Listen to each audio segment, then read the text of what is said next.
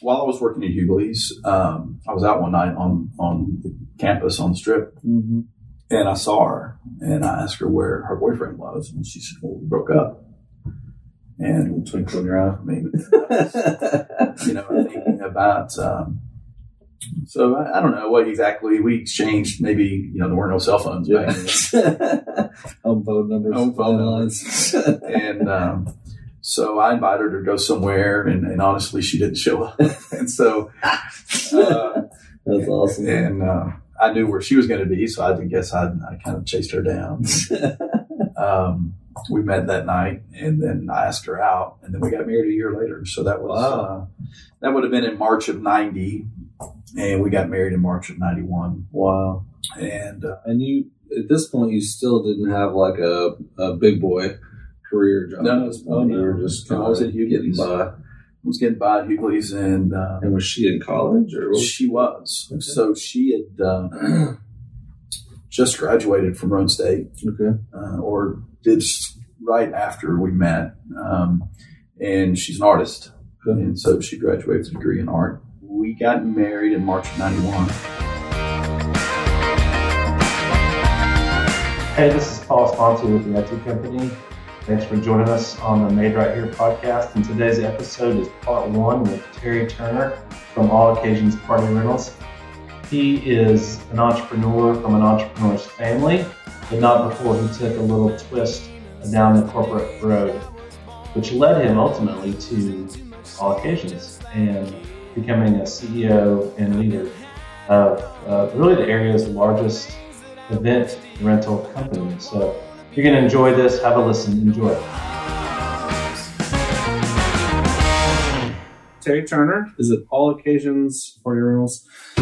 Thanks for being here. Appreciate it. I've enjoyed getting to know you over really the past year or so, being on the Pellissippi State board and other stuff together. So excited to have you on the show. I think we'll talk about this, but a lot of people also don't know all the things you've done community-wise. And I'm interested to hear how you've been influenced to do that too, because you're, I think, pretty involved, and a lot of times I don't think people know how involved you really are. So sometimes I don't know how involved I am until you get asked, like, "Oh, I have to do that."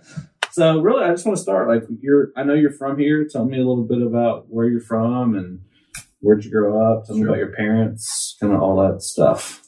Yeah. So I would say born and raised in Clinton, but I wasn't born in Clinton, Tennessee. I was born in a little town called Hamilton, Ohio. My family moved back to Anderson County. My dad was from Anderson County.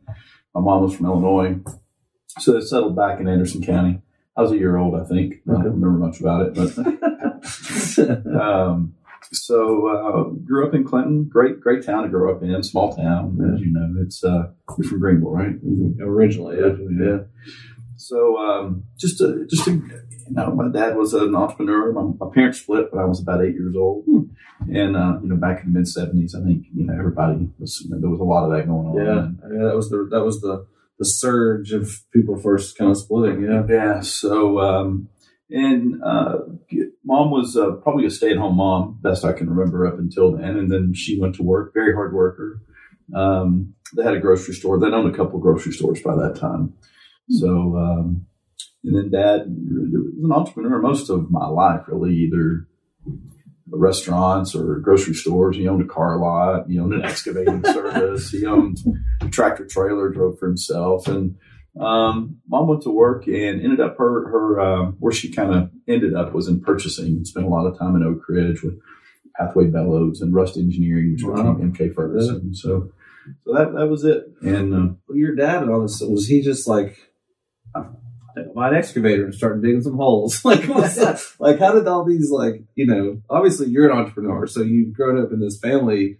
Like, was he just opportunistic, or like what was? I think so. I think he bought a, if I'm not mistaken, the story may go, my aunt, who was my great aunt, actually helped raise my dad later in his life, and she was moving. He was moving her from Briceville, Tennessee, which is the coal mining town, to Medford, which is a little community between Clinton and Lake City, which is on Rocky Top. So, and during the move, she needed to have some excavating work done, so he just bought a backhoe to do it. I love it. Yeah. And I think that's kind of what got that started. And somebody else said, "Hey, can you dig a hole for me?" And he's like, "Sure."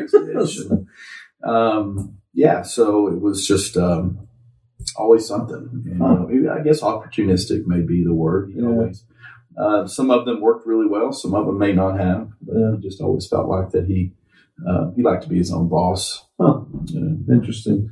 Did you grow up working in those businesses, like as a little kid, or was it later that you had to do it, or did you ever have to do it? No. So I've been working, since I was 8. I remember running the cash register or pricing, canned goods, with the little stamper at the grocery store. Little stampers. Yeah.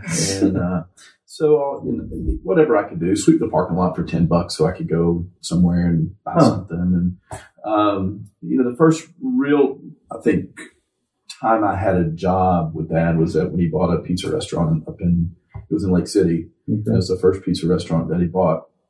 And I actually had a schedule, and I had to, be there certain times on Saturdays or Sundays whenever I wasn't in school. I never have minded working. It's always been something that's come natural to me. Siblings? I have a younger brother who is 3.5 years younger than me. He is a colonel in the Army. Oh, wow. And I have a half-sister. My mom had remarried, and Heather is 16 years younger than me, and currently pregnant with her first child. Oh, how fun. Yeah, awesome. Little girl. Cool. So, growing up in Clinton, parents split, grocery stores. Like, again, how do your parents get into grocery? And you said stores, so plural? Well, it was never more than one at a time. Okay. When Dad was driving a truck when he met my mom, so he was, on and off. The story was Dad would drive a truck and he would find an opportunity and he would do it, and he would sort of like me, has a short attention span. I think so a lot of entrepreneurs, they get bored in what they do, and I think that's what creates opportunity, and they want to do something else. Yeah. So he was, I was born, and maybe my brother was born. I don't know. And he saw a little opportunity with a little store, butcher shop store. It was probably 1,200 square feet. It was just a really small store. And he bought it. And in Clinton? In Clinton. Okay. Yeah. And was, it was successful right away. Then an opportunity came available just about a half mile up the road, much bigger location. And he put in self-service gas, which was really not a thing in the early 70s. It was, he had seen it in Ohio and in his travels, and so opened up a self-service SO station. Yeah, ESSO. Yeah, I remember. Yeah. And so with that, he had a little grocery store. I guess you would call it a convenience store. Yeah, but it was we had a lot. It wasn't just a basic convenience store. A lot of canned goods, a lot of cleaning supplies, what you would see in a small IGA, or something like that. No meats, I don't think at the time. Those of us that know Clinton, you have downtown. Was it downtown? It was north of town, right near Westwood Estates, and top of the hill. Yeah. It's called Turner's Market. Yeah. It had a flower shop beside it. Really? And his sister, I think, worked in the flower shop. Huh. And then the flower shop decided to relocate, so he took over the whole building, and he put in a deli. And that was new to Clinton, and Clinton really didn't have a deli. Sliced meats, and steamed sandwiches, and hot dogs, and... So it was, so this was all, 1972, 3, 4, during that time. Wow. And, just saw different things in other cities. And as I said, his influences from his travels that he saw these things and wanted to bring them back to Clinton. Well, the deli sandwiches, there was a little market on Clinton Highway called Paul's Market. And it was, probably the southern end of Clinton Highway before you get on what's now 275. And it was there till not long ago, but they had deli sandwiches, and he and Mom would stop. They would go there on Saturday afternoon and get a deli sandwich. So he said, I can do this. And so the opportunity came available, and the additional space at the grocery store became available. That's what he did. That's awesome. Crazy. I think, again, when we talk about entrepreneurs, like it is, necessity is the mother of all invention, or you see things that you're like, I could do that. And you have this wild hair. It sounds like your dad is the consummate inventor, entrepreneur. Is he still alive? He is. He's not inventing and starting new businesses now, is he? No, but, he talks about stuff all the time. He's been very interested in my business. And he retired he'll be 80 in February, so he retired probably 15 years ago. Yeah, and he worked a little for me, kind of piddled, and and drove a truck actually if we needed. We own a tractor trailer at one of the companies, and so he would haul trailers, and he didn't like to do the physical part. Yeah, but he would drive. He would drop a trailer, and he hasn't done it in a couple of years. He's not in the best of health right now, but he's making a strong comeback. Yeah. What would you say? So, growing in Clinton, small town. What would you say were your greatest influences? Like who, or what? If you were looking back now, and you look at that time, let's say old enough to know that you were alive to until like high school, what do you think was really the pivotal influences for you? Things or people shaped you? I knew that I wanted something different. I mean, I knew, I got to say too, I think that my parents' divorce influenced me. Mm-hmm. Cause a lot of my friends, their parents weren't divorced, so, and I've been married 30 years. So, and I told Regina that, in the very beginning, I said, I've been through that, and I really want something that's going to be around now. Bless her heart, she's hung around for 30 years. I'll say that it's always been easy for her, it has for me, but not for her. I think that was profound, to be honest. 8 years old, and it wasn't happening, so you sort of felt kind of maybe a little weird. Not that I'd ever let it really affect me, but maybe it did. I put in the questionnaire, I had like a small kid hero. He was from Clinton. His name was Larry Seivers. And I don't know if you know who Larry is. I know Larry Seivers. I always wanted to be number 89 and play football for UT and all that kind of stuff. I met Larry. Tennessee. Is it Tennessee Trash? Or East something? Tennessee Portables. East Tennessee Portables, He was a customer. Yeah. So I walked in and I was like, he introduced him. This is 15 years ago. He introduced himself. And there was his jersey on the wall, and I was like, Larry Seivers. I said, like the guy that played at UT, and he goes, "That's me." And I was like, Larry's a very humble guy, and I've worked with him quite a bit through the years. Just our business is sort of when you have a big event, you're going to do portables and trash removal and things of that nature. And so, but he was, I guess from a young man, when you have that. Kind of sports, he was pretty high on the list. Being a local Clinton guy. Did you know him at all? Not as a kid. That was good, really didn't until later. It's probably in his late 60s. I'd say mid. Yeah, he's probably 10 years older. Okay. 10 years older than my probably. But great guy, very humble, and had a great business. And his son Charlie now, I believe, is very a part of it. Is he? Okay. Yeah. So, I'm curious. I have I'm divorced and remarried, and then you hear from time to time.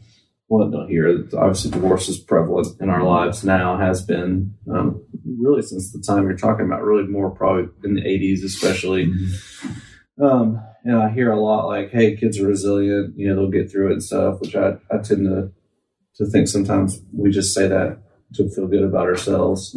But like you said, like maybe it did affect me, maybe it didn't. I think my world split all of a sudden. So obviously that's a big moment in your life. It was. Interesting. I have three really good friends that I sort of grew up with. We're all the same age, and we're still friends to this day. And all of us have been married 28, 29, 30 years. Wow. And so, that part is interesting to me. Yeah. And you told your wife, like, for better or for worse. Right. We got to figure it out. Right. And luckily... she feels the same way, and wants it to be that way. So it was, but I think it affects kids in all different ways. You didn't do anything disparaging, but did your parents do a pretty good job? Like when you were growing up, did you feel like, hey, they both love me and this is really, even though they're split, it's good. Like they did a good job. I think so. Yeah. I mean, there was no doubt that there was the kids weren't the issue, and we felt loved, both sides. And my mom not being from Clinton and not having any family there, there was always that opportunity maybe for her to just say, I want to go back to Illinois. That's where my mom is. That's where my family is, my brothers. But But she felt like it was important that we stay because there was that large influence of the Turner family. Mm-hmm. And they were very welcoming of Mom. So, wow. Yeah. So they. That's impressive. Yeah. So they sort of took her in. So I guess it was just that old timey, family of just love everybody. And this is when they need us the most. And so she was always welcome around. My aunts and uncles, it's awesome, and that kind of stuff. Yeah. So it was the big, that was important. Yeah. Is she alive? My mom? Yeah. Yep. Yeah. She's 72. She'll probably kill me for saying that out loud. She lives in West Knoxville. Doing great. That's cool. And you said she got remarried and had a daughter, mm-hmm. which is your sister, correct? Is about to have a baby. So. Did you feel? I'm sorry, I didn't really plan to get on this trail, but I'm curious. Did you feel as a son an extra responsibility, like especially since she wasn't really from the area? Did you feel any extra responsibility, like to take care of your mom, or because she was no longer married? Like now looking back on it, maybe did you feel like you felt some extra responsibility in any way? I don't. No, I don't know. You didn't know back then. You probably weren't, 8, 9, 10, 12 years old. You probably, and then she remarried. I was probably 14, something like that. So, we were close, and it was a typical, one day a week, every other weekend type parental deal. Yeah. And, swapping holidays. So, and we always we're always pretty close. My daughter said something really fascinating. I don't know if this resonates with you, but when she was going to college, it was like a month before she went. She goes, I don't know what I'm going to do when I get up and I don't have to go somewhere different. Mm-hmm. It was a pretty interesting, it was an aha moment for me of her words are every other week I'm switching off and packing clothes. She goes, I don't even know what it's going to feel like to get up on Friday and know that I don't have anywhere different to go on that night. So that's why I ask those questions, because I think it's I think a lot of people who aren't in any way shaped or by divorce maybe don't realize that there's this weirdness of you go to different places. Well, different times. What was most prevalent were the holidays, right? And I'll never forget when, of course, Regina and I we'd been married 7 years before Jared was born, and for those 7 years we went to my mom's house, my dad's house, the Turner family Christmas, Regina's family Christmas, mm-hmm. It was 7 1 year. There's a movie like that. Yeah. 4 weddings and a funeral. Yes. I think it's called 7 Christmases or something like that. And it was brutal. Yeah. And then we had the traveling, turkey and the traveling honey baked ham. We could just take it everywhere we went. And I'll just never forget that. What we always said when we got pregnant with Jared, we're okay, this is it. Yeah. We'll do the Turner family Christmas. Because that was always the Sunday before, Christmas, so it didn't really interfere. But we're going to have Christmas morning is at our house. You're coming to us if you're coming to us. Yeah. And so we worked that all out. And then we still did a few, but it changed dramatically. And then, of course, now that sort of the matriarch of the Turner family, my grandmother has passed, we don't really do that anymore. So, but all of us cousins grew up going there when we were kids. Yeah. And then we would come back as adults with our kids, and my grandmother would be there. Yeah. And so we figured out quickly that that was really for Mamaw, as we called her. Huh. So everybody could go see Mamaw. And then we started hosting it at our house. My brother and I, we would alternate it and alternate hosting it. And, you move around a lot when you have divorced parents and holidays and birthday parties. And absolutely. A lot of things to work out. And it's could be forever. Well, it's like in, what's the Ricky Bobby movie, Talladega Nights, when they tell the kids are divorced, they go, oh, 2 Christmases. Yeah. It's not all. It's not what it's cracked up to be. That's exactly right. Maybe on the gift side, but once you get old enough, you're this sucks. This isn't really that good.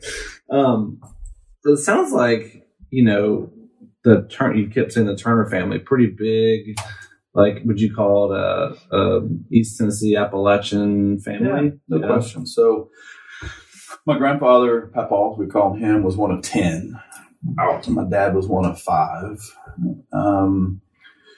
And then lots of cousins, so yeah. Were your grandparents farmers, or what was it? No, so Papa was a iron worker. My grandmother was sort of that business lady, really. She worked at the department store. So they lived in Ohio. That's what took my dad to Ohio at one point. And and she came back and would help dad in the business. But my great-grandfather definitely was just a farmer. Yeah. He was, I don't know how many. His great-grandfather. My great-grandfather. Okay. Yeah, Grandpa Turner, as they called him.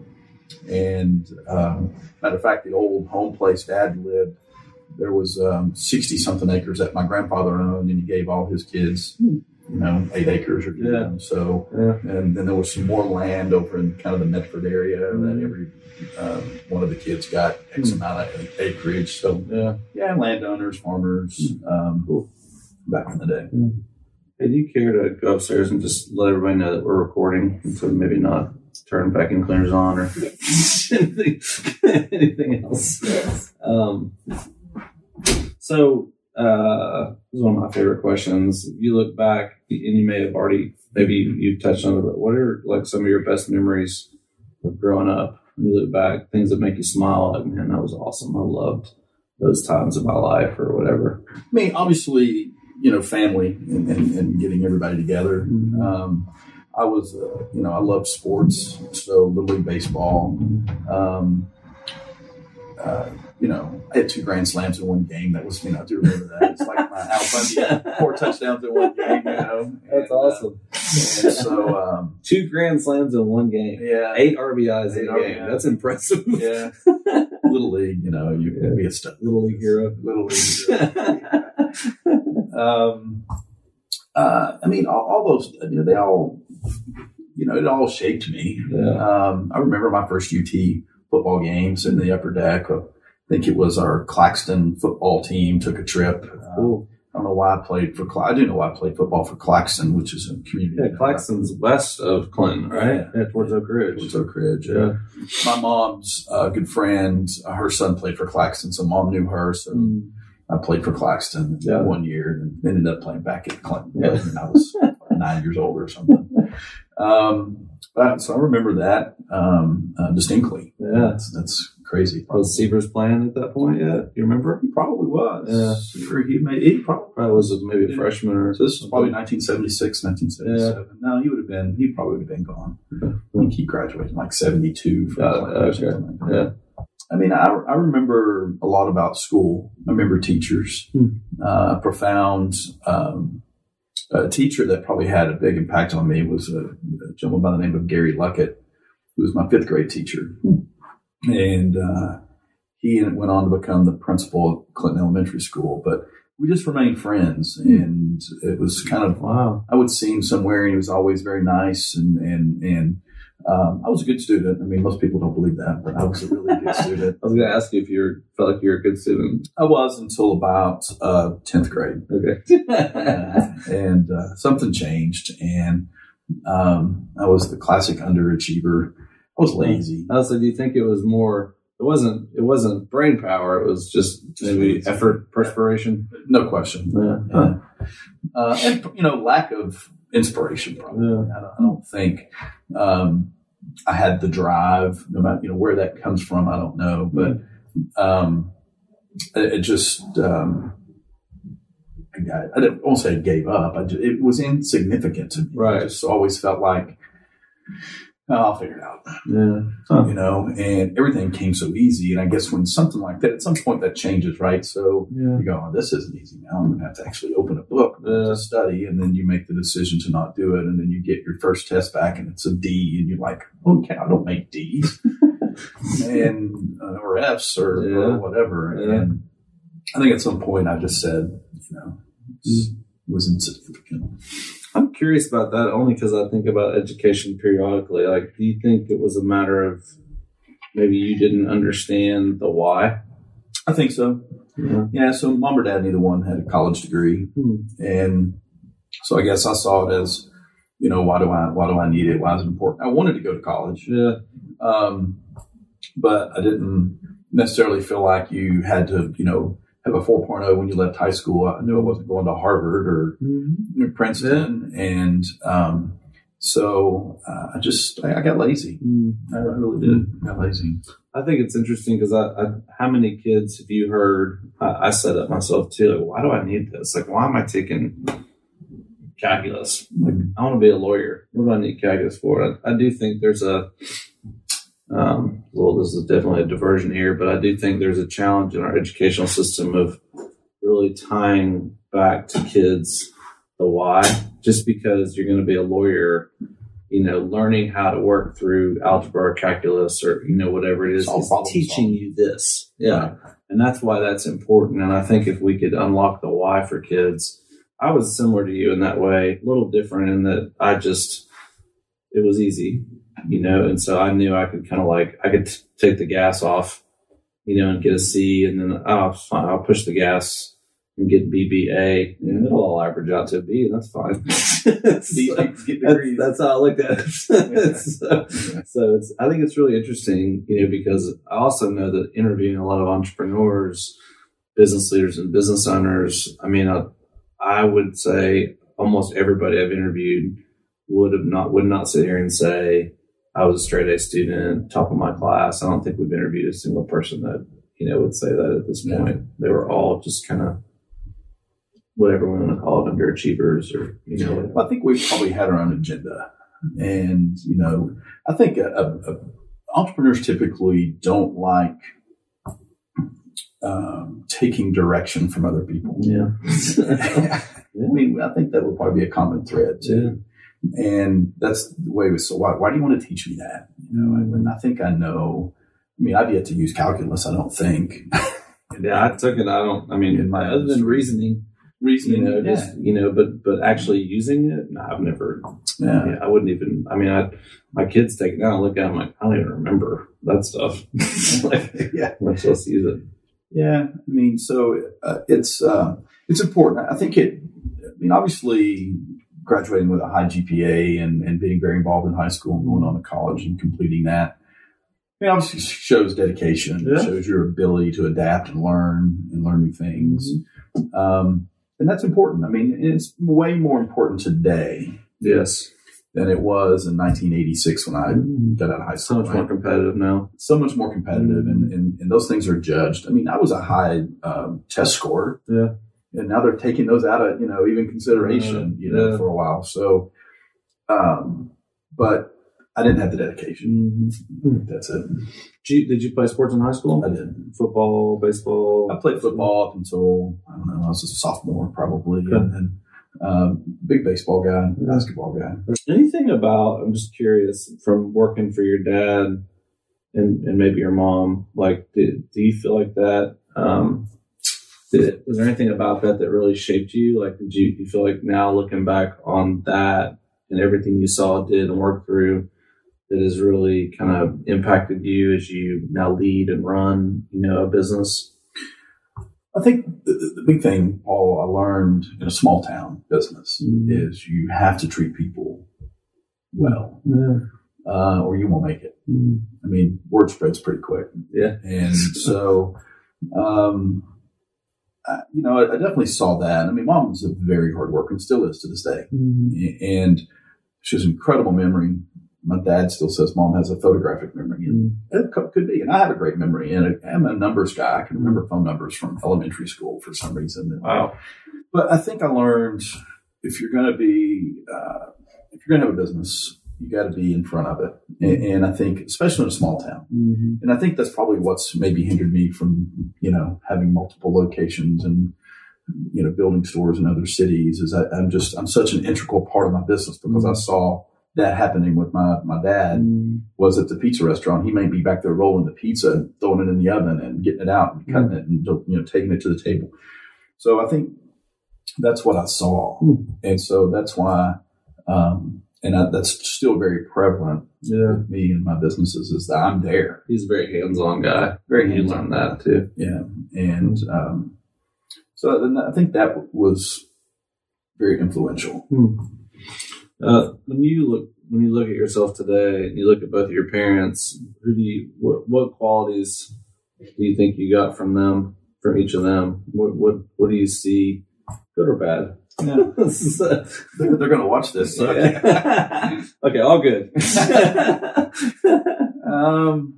mean, I think work ethic from both of them. No question about that. And I think the out in front of the, you know, the I don't want to call it the maybe the marketing, self-marketing, face of the business probably from my dad and seeing that.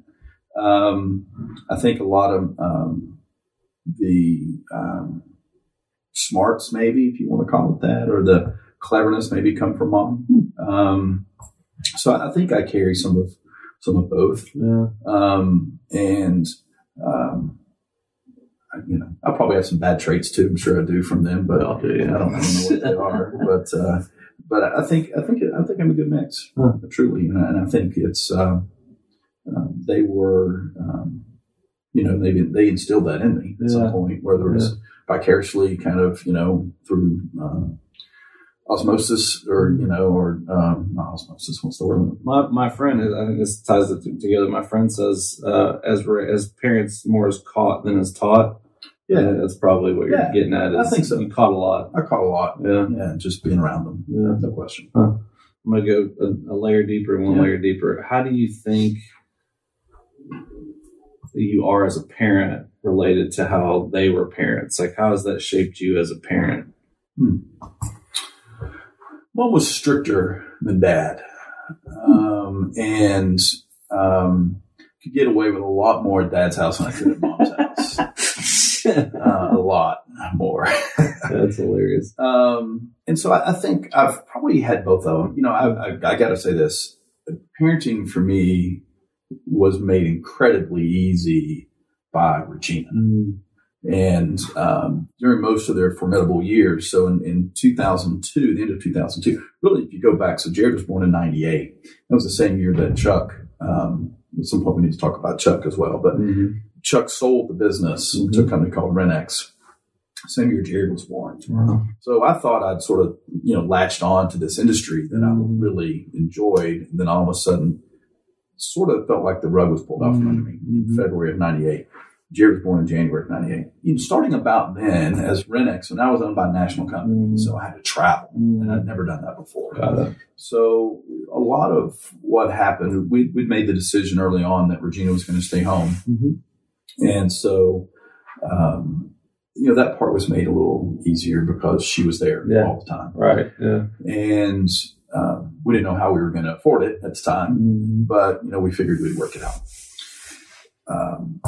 So she took a lot of the burden off of me. I was involved in their sports career. I never tried to never miss a game. And I mean, I was there, but I have a parenting philosophy, and someday I was going to challenge Dr. Spock with a book. And I equated parenting, and I think maybe I got this in my childhood, was I equated it to when you go bowling and you take your kids bowling and they put the little rubber things in the gutters.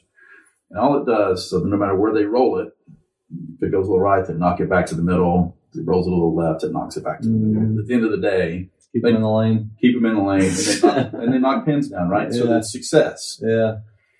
And I think that's our job as parents. Now, some people's lanes might be wider. Right, yeah. Some may be narrower. Interesting. But I think our job is just to knock them back to the middle. That's good. And then get them to the end and knock down some pins. Yeah. And the older they get, the more pins they're going to knock down. Yeah. That's success in parenting. So, no, that's pretty good. That's actually really good. That's a really good philosophy, yeah.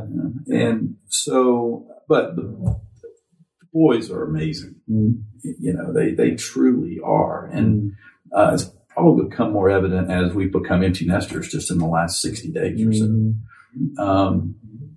They both are just big hearts and caring and loving. Cool. My 19-year-old came up to me last night. He was at the house and headed back to campus, and he gives me a big hug and says, I love you, Dad, and walks out. You just thinking, man, how lucky am I? Yeah. How lucky am I? That's really cool. And they just been good kids. Yeah, that's awesome. That's really cool. Well, I want to go one more layer, and you can, I guess you sort of said it, but I'd love to hear a little bit more if there's any more to it. How do you feel like that your parents and maybe them as individuals, them as parents, and them as a split couple ended up influencing you as a husband? That's probably a little more deep. It's a therapy session. Yeah. You need to lay down. That's how we have to pay you. I've had a few of those. Yeah. So, I mean, I can say that, I mean, their divorce wasn't awesome. Yeah. It wasn't great. Yeah. And either one of them, I think they both had their moments when they would probably tell me that I screwed up, or I shouldn't have said that, or I shouldn't have done that. And so there were times when it was very difficult. I mean, they never felt like I had to choose a parent or that type of thing. But it was, it wasn't always easy. Mm-hmm. But I think my brother and I both were able to just sort of, so first of all, he and I are really different in a lot. We're the same 75%, but the other 25%. We're a lot different. Yeah. Well, obviously, if he could be in the Army and you're an entrepreneur, you guys, there's a big difference. There's a big difference. Yeah. So, he can take orders. You can't. Yeah. Well, that's true. And that's a difference. Yeah. And, he's always on time, and I'm never on time. He's always early. I'm never early. Awesome. Well, I take that back. The other day, we were going somewhere. I forget where it was. Oh, we were helping. So, my dad's just moved into independent living facility, and so we were helping him sell his house, and he's been in the hospital, and so we went to close on his house. We sold it for him, and I thought, closing was at 10:30 over here off of Hall of Fame, and I roll out thinking I'm going to be early. It's like 10:20, right? I'm 10 minutes early. Pull in the parking lot. My brother's there.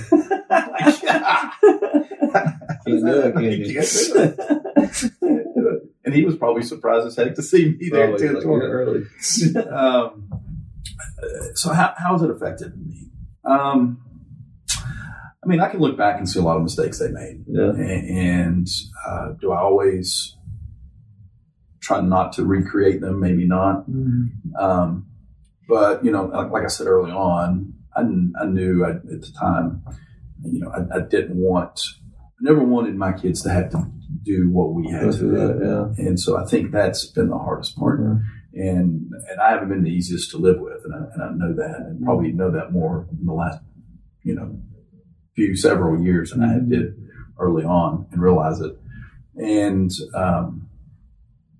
I also, I think, smart enough to understand and see the difference in what you could do together as parents than trying to do it individually. Yeah. And the difference that makes in kids. Yeah. It's powerful. And it is. Yeah. And there are some that doesn't matter. There's some, divorced parents that their kids are wonderful, and I'm not taking anything away from that. They've done a wonderful job. Yeah. But I think that's possibly not the majority. Yeah, I agree. Does that make sense? Yeah, totally. I agree. Well, it sounds like, if I could synthesize it, like the biggest impact it made on you as a husband is commitment. Like, I'm committed to this. If I'm getting into this, we're committed. Like, we're committed. We're doing this all the way. We're going to raise our kids together. And I love that statement too. Like, I'm divorced, and so I've seen it firsthand. Like, I think the commitment and the statement of how much more you can do together, because I do know, like, it doesn't matter how good of a job you do. It is two separate homes, and the rules may be really similar, but they're still different. Like, your dad let you get away with more, and I would say I'm probably, my ex-wife and I are similar in our parenting styles, but I'm going to look at things differently than she's going to look at them. So when we're not together in the same home, then it's just going to look different, you know? And so I just think your statement is really powerful, like to be together and do it. Even if our parenting styles are slightly different, they're going to be more symbiotic when we're together. Right. You know, and that's going to make a bigger impact on the kids in that way. So it's really good. Yeah. Thanks for sharing that. All right. So tell me, you know, Clinton High School, you're transitioning kind of, you're not the 4.0, 4.3 going to Harvard or Princeton. What's going on? What are you thinking? You know, graduating from high school, going to college. I think you said you went to Roan State for a little while. Was that right out of high school? It was. Yeah. So went to Roan State. Just couldn't figure it out. You know, just didn't like to drive. Didn't like getting up early. You know, and to be honest, I like making money, so I liked working. And I tried to play baseball there, and that didn't work out. And, it just wasn't for me, you know, and it's really a time in my, to be honest, that kind of 18 to 20, I don't think about a lot. I don't remember a whole lot about it. Interesting. It's just kind of, I lived at home, moved out, moved to Sutter's Mill with my good friend, Jamie Wyrick, and, another good friend, Ivan Farr. We moved in there probably 87 or something like that. And 18-year-olds? 19 maybe, yeah. I think Jimmy had finished his freshman year at UT, and I think so this was probably his sophomore, so it's probably like the summer of 87. Mm-hmm. We moved into Sutter's Mill, which I don't know if you know where Sutter's Mill is. Yeah. A lot of people lived there during their different times, and it was just a bunch of guys our age. Yeah. And that was a fun complex to be in. It was fun. I had a lot of friends that lived there. Yeah. And so, and off and on, I would go back and try to take some classes, but it never really never stuck. Didn't click. Yeah. It didn't click. Yeah. And but then again, I didn't have accountability. You know, I mean, I was. So the time too, my dad had sold a pizza restaurant. Well, he'd went through a divorce. His wife got married again, so he'd remarried, and so they divorced. And she took one pizza restaurant in Clinton. I mean, in Lake City. He kept one in Clinton. Okay. So I was working there, and then we saw an opportunity. So I opened my own little pizza restaurant in Claxton, of all places, an old bank building. Yeah. And operated it from like 4 to 10 every day in your college years, like age, like 20 years 19, old or something, 19, probably 19. Huh. And so that was probably my first glimpse of being an entrepreneur. Yeah. And did you know what you were doing? I mean, it was. I knew how to make pizzas. I knew how to sell them. I knew how to entertain. You know what I mean? Yeah. So I knew how to attract customers. Financial side, maybe not so much. No, but you know, here was the deal: it was like. I had to pay the rent in the building. I would pay a little bit for the supplies, the Coke bill. So they would come and fill our cooler up with Coke products, and we would. And we had, you know, 2 pinball machines and a Pac-Man machine, and so I got to keep after I paid a certain amount of bills that Dad said. Then I got to keep what was left, and we had 2 or 3 employees, and it was basically me and Jimmy, my roommate, and then his sister and his sister's friend, and that's who worked for us. And everything else I kept. And so it was kind of a quasi partnership with your dad. It was. Yeah, it was. And so did that. Probably lasted about a year. You know, I painted the outside. We did all the remodel work inside, and we found a pizza oven cheap, and we, you know, kind of manufactured some other things, and we'll deli cooler. So I remember all that pretty distinctively. Yeah. But then Dad sold it. So he had sold it and then had to take it back. Mm. And so that's why I did that. Is I worked for him. Then I said, hey, I want to do this on my own. But then he ended up selling it again. And then my resources were gone for what I was doing. Right. And so I had to let that go. But, you know, the story went, I would leave, I would sleep till 11, get up, have lunch, watch Days of Our Lives, and then leave Sutter's Mill to get to Clinton to pick up dough to be open up at 4 o'clock in Claxton. It saves the hourglass. Yeah, the days of our lives. Yeah. You could probably turn it on today, and it would be a continuing story. Exactly. 1988. It's probably similar characters and Hope and Bo. Yeah, all those people. Yeah, people falling off cliffs and leaving and living somehow. Yeah. All those soap opera things. Well, what, like, walk me through, like, you're going through all this. At some point, there's an intersection with the business you're in today, or some semblance of the business you're in today. At some point, you marry Regina. I don't know how far that. Can you kind of walk us up through that? Like, you're transitioning, you're moving towards career at this point. So what does that look like? So I had a couple of jobs. So when Dad sold the restaurant for the second time, so I worked at a little video store and just making ends meet. And then I went to work at Hughley's music shop. And Hughley's was a long-time family business in Knoxville. And we were located where the tunnel is going into downtown now. On that, there was a hillside right there. Huh. I don't even remember that. That's crazy. There was a building there. Keener Lighting's kind of over here, and then the L&N, and it's kind of right in the middle. Okay. So I went to work at Hughley's music shop, just doing customer service and needing a job. Mm-hmm. You know, I'd taken 5 years of piano lessons when I was a kid, so I felt like I had some insight into the music business. And played in the band. I played trombone in, like, the junior high band. So we moved. So they wanted to build the tunnel. So the landlord sold the building, and then Robert Hughley moved his business to the old city. Mm. And that was during the original revitalization of the old city. So this was probably 1989. Right. So the underground, Ella Guru's was down there. So we were right above Ella Guru's. Yeah. Patrick Sullivan's, Lucille's. Oh, yeah. It was a great time in the old city. Hugh Ray's. Oh, yeah. Amigos. So it was Planet Earth was right there. Yep. Yeah. All that. Yeah. So I was, right in the middle of that scene. It was fun. Yeah. BW3 eventually. Yeah. It was just a lot of fun. And we,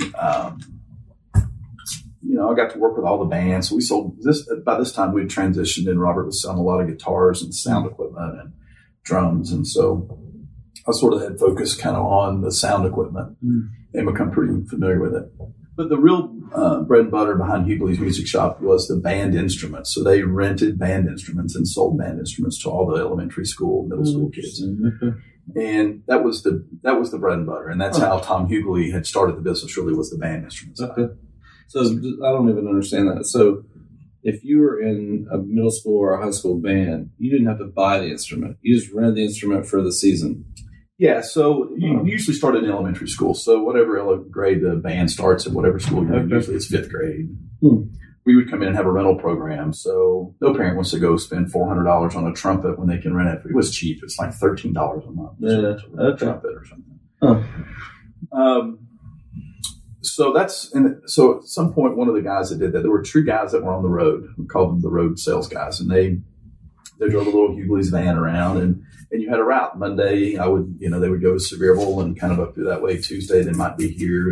And well, one of the guys left, and Robert asked me if I wanted to do that. And I was probably 20 at the time. Yeah, maybe 20, maybe 22, maybe 22. And I said, sure, sounds like fun. So I would, every day I got in a little Toyota van, and I would drive all across. Part of my route was in Kentucky, and I would go to all these places. And well, about that time, I'd met Regina, and but weren't dating, just kind of knew her. How did you meet her? Well, I met her first. She used to come into Hughley's with her boyfriend at the time, and just got to know them. Just kind of ironic. Whenever you break up. Yeah. And so I just got to know her, and we would always talk. She went to Anderson County High School. So and rivals. Yeah, rivals. But she was a couple years younger. And so we just kind of struck up a friendship. While I was working at Hughley's, I was out one night on the campus on the strip. Mm-hmm. And I saw her, and I asked her where her boyfriend was, and she said, well, we broke up. And we'll twinkle in your eye. I think about So I don't know what exactly we exchanged. Maybe, you know, there weren't no cell phones. Yeah. Home phone numbers. Home phone lines. And so I invited her to go somewhere, and honestly, she didn't show up. And so that's awesome. And I knew where she was going to be, so I guess I kind of chased her down. We met that night, and then I asked her out, and then we got married a year later. So that was that would have been in March of 90, and we got married in March of 91. Wow. And you, at this point, you still didn't have like a big boy career job. No, at this point. You were just I was at Hughley's. I was getting by at Hughley's, and was she in college? Or she was. Okay. So she had just graduated from Roan State. Okay. Or did right after we met, and she's an artist, and so she graduated with a degree in art. We got married in March of 91. Hughley's was in the process of closing, really. Mm. So I came, and I was still working there. She was working at a sporting goods store in Clinton at the time, too, and also had gone in after I guess I'd seen her out. Maybe that's how it worked. I'd gone into the sporting goods store to look at softball bats. I was a softball player. Yeah. And I saw her there, and that's when I think she said, hey, we're going here. And I said, well, stop by Daryl's. There was a Daryl's restaurant. I don't know if you remember Daryl's. Oh, yeah. There was one on Merchants. Merchants, oh, yeah. Tall Paul. Yeah, Tall Paul. And so, but my one of my good friends was a bartender there. Yeah. And so we could drink pretty reasonably. Mm-hmm. And so I said, why don't you swing by Daryl's? And she was going out with a couple of friends. And she said, well, maybe, but... And so I was all fired up. I thought she was going to come by Daryl's, and she never showed up. So, but you knew where she was. I knew so you showed up. That's awesome. Yeah. So March of 91, we get married. About August of the same year, Hughley's is closing. And the bank hired me to help kind of put things together and help them liquidate and whatever. Wow. So I went to work as a temporary employee for, I believe it was First American Bank. Okay. Just working for Cobble Staffing. And so finished that up. And I'd really sort of got in the back of my head, I'm going to go back to school. I need to, just married, we can make it work. I got a call one morning, kind of early. And it was Cobble Staffing. Wanted to know if I wanted to go to work temporary through Halloween, for the month of October, for a company called Party Rentals. And I said, I don't know anything about it. And they said, well, they rent costumes and party equipment, and they just need someone in customer service for the next 30 days. Hmm. Paid $6 an hour or something, or $5.50 an hour. And I said, okay. I'll do it. I'll check it out. So that was in October of 1991, and I haven't done anything since. So where were you living? You know, John, 5:15 hours. So still in Clinton. Okay. You were in an apartment or something? We had an apartment and in Carriage Hill and Townhouse 2, Carriage Hill Lane. Wow. Yeah. And Regina was working too? She was. Okay. Yeah. At the sporting goods store still? She had gone to work for, I believe, a company in Oak Ridge called R&D Development. Okay. And they were kind of a construction management company that doing a lot of government work. Okay. And I believe that's where she was at the time. When you said an artist, like painting? She paints, she draws, she decorates. Anything that's artistic, she's incredibly talented with that. Okay. So this is where the story intersects with Chuck. Okay. So tell me, how does this go from Cobble Staffing 30 days over Halloween to sitting atop the All Occasions Empire? You want my story or Chuck's story? Well, Chuck's not here, so you can make it whatever you want. So, I walk in and Chuck says, I walk in with a briefcase now, these little glasses and a mustache. and so... they literally needed someone. We used to have about, I don't know, the number 800 to 1,000 costumes probably, and maybe not as many in that store. So we're at 207 North Shore Drive, And it was called Party Rentals. And now it's label industry, so it's very prominent on the corner of Malm and it's a friend of mine. And Marshall Branding owns label, Yeah, so that was Party Rentals. Yeah. And right next door to it, where I think it's pool prison was, with a grill shop, that was Ready Rentals. And Chuck Rostino, both of those. Ready Rentals was a tool and equipment rental company. Okay. Party Rentals was a party rental. Tool and equipment, like what we would...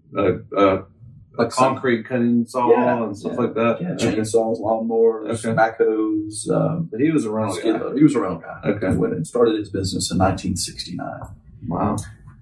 And so those 30 days, I really didn't get to know Chuck very well, but he kind of saw me as this young kid. So I was 23 and I was there every day and I worked hard, and I was personable.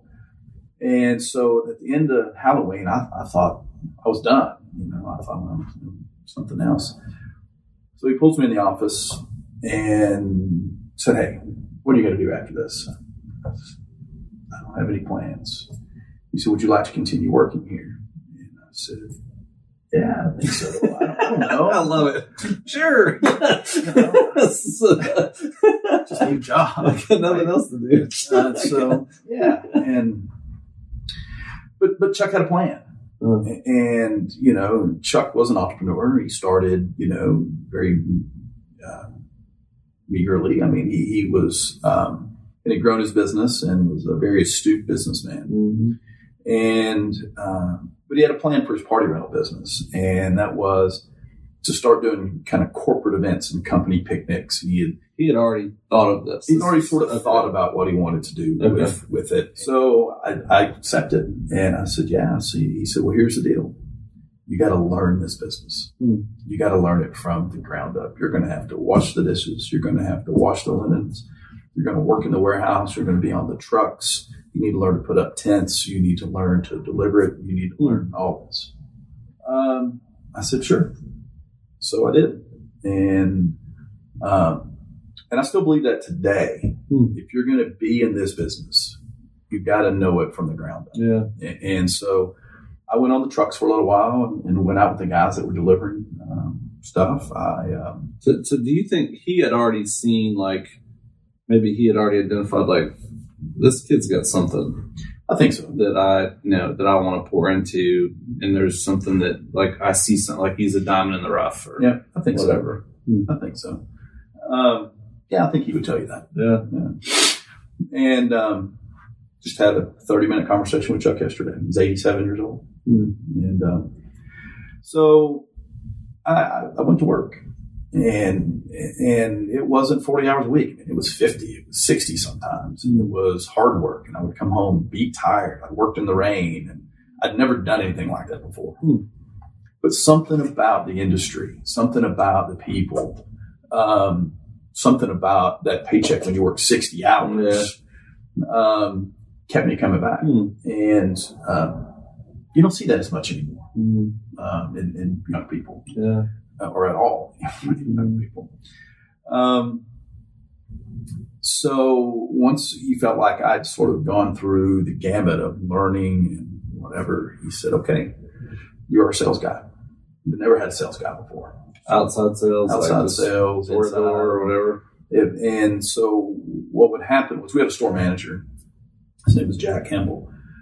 And if anybody called and, Paul Sponsor calls and says, I want to have an event, I want it to be in my backyard or at Crescent Bend or, one of the different places. Can someone come out and meet with me there, see what size tent will fit, how we're going to lay it out? That would have to be Jack. And then when Jack was gone, there was not a manager in the operation. So they felt like they needed, it was growing so much to that next level. So here I was, 23, 25, just turned 24, I guess. So my first official day working for Chuck was my birthday. And this is going to be prevalent as we go along. So my 24th birthday, November 13th, was my first official day working for Chuck. I guess that was in 2001. By spring, I was ready to go sell. Huh. And that's what I did. So... He would send me out. We had the old trunk radios. There was a Ford F-150 that I would drive, and the old big radios. Yeah. And you would have to identify yourself with your call sign. I'll never forget. It was WNUE 523. And you'd have to say WNUE 523 Terry to base, and or Terry to Jack, Terry to whoever. That's awesome. And before cell phones and pagers. Well, I guess cell phones were around at that point. I finally talked to Chuck in about a year. I talked to him to get me a pager. Yeah. So he would give me a pager and 4 quarters every day, so I could call back. So if he needed me, I could stop and put, you know, maybe there were dimes back then. I don't know what it was. I've got 7 minutes that I can talk to you on this call. Exactly. We have 28 minutes today. Yeah. But yeah, that's how it started. And that was, then chronologically in 93, Chuck had already bought the UPS building on Middlebrook Pike, and his plans were to move both businesses there. Mm-hmm. I think he probably bought it by the time I went to work for him. So Valentine's weekend in 1993, we moved out of those two locations on North Shore and moved to Middlebrook Pike, and for both companies. You said something. Is that the building right now? It is. It is. That's the old UPS building. Mm-hmm. Really? It was an old UPS. I didn't know that. Yeah. Corner of Amherst and Middlebrook, right? Correct. So you said something though, and you went a little bit further and said you don't think people maybe work that way or are operate, you know, people, and you're witnessing that as you're trying to continue to hire people today. But they said something really appropriate that's subtle in what you said, is that you showed up, you were there every day, and you worked hard. Like, that's all it was. Like, you know, it's like they say, you know, showing up is 50% of it, right? You know, and then the other 50% is like just working hard, right? And so I think that's interesting, you know, because I do think there is an element of that where, all of us, right, as we get older, our parents did it. You know, it's always a generation behind us, you know, but I think there is something really important about what you're saying, to remind ourselves and others that, like, really that's about all it takes, you know, is to show up consistently and to put in the effort. You know, they call it, what is it, inspiration, perspiration, right? You know, like, it's the perspiration, like, it's the hard work. There's no free lunch, you know, there's no, the Steve Jobs quote. I'm always fascinated by how many overnight successes took 20 years to build. Yeah, that's true. It's true. Yeah, you know, it's just hard work. I don't want to turn it into a political conversation, but, you know, it's we've made it a little easier for people of all the ages, really. But I was never afraid of work. Yeah. And if it took 60 hours, if it took 80 hours, I mean, it was not uncommon. I mean, there were obviously, after we moved to Middlebrook, and more so maybe after Chuck sold the business when we were Renex, and I was a regional manager, I slept at the office. Yeah. Yeah, we'd get back in. You know, we'd been somewhere 2 hours away. We had to finish the job, so we were there till midnight. We rolled back into the office at 2 a.m, rather than drive all the way back to Clinton. Or by this time, I guess I was living in Knoxville, or I guess when Chuck owned it, you know, rather than drive all the way back to Clinton, I'll just sleep on the floor, yeah. You know, and get up and I'm here. And so it's there. It's just harder to find. Well, I do again.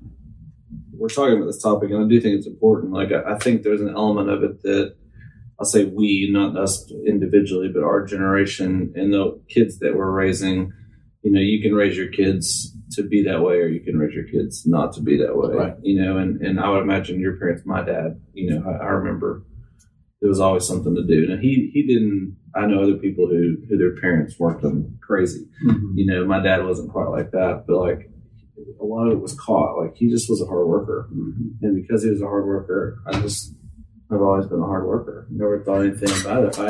I remember I was at a manufacturing plant early in my career doing a sales opportunity, and the line was shut down. Mm-hmm. And it was like, because they only ran 2 shifts. And I was like, where is everybody? Like, oh, well, we only do 2 shifts. I was like, so, like, all those things aren't finished. And they're like, yeah, just turn it on tomorrow. I was like, so they work, and then the line stops and they leave. Yeah. And they're like, yeah. I was like, I don't even understand. like the thing's only half built. They're like, well, yeah, just start again tomorrow. It doesn't make any sense to me. Like, don't you need to finish it? Like, well, and that's why, you know, the tent manufacturers are the same way. right now, if I wanted to order some tents, let's say I wanted to buy some new stuff for Tailgate Tennessee, I would call my manufacturer, and it would be 6 weeks. And I always ask why. Why? Sure. Can you not? Oh, no, we're fully staffed. Well, how's your second shift? We don't run a second shift. But if you ran a second shift, I could have my stuff tomorrow or in 3 days. Yeah. Or, you know, why don't you have that on the shelf? Yeah.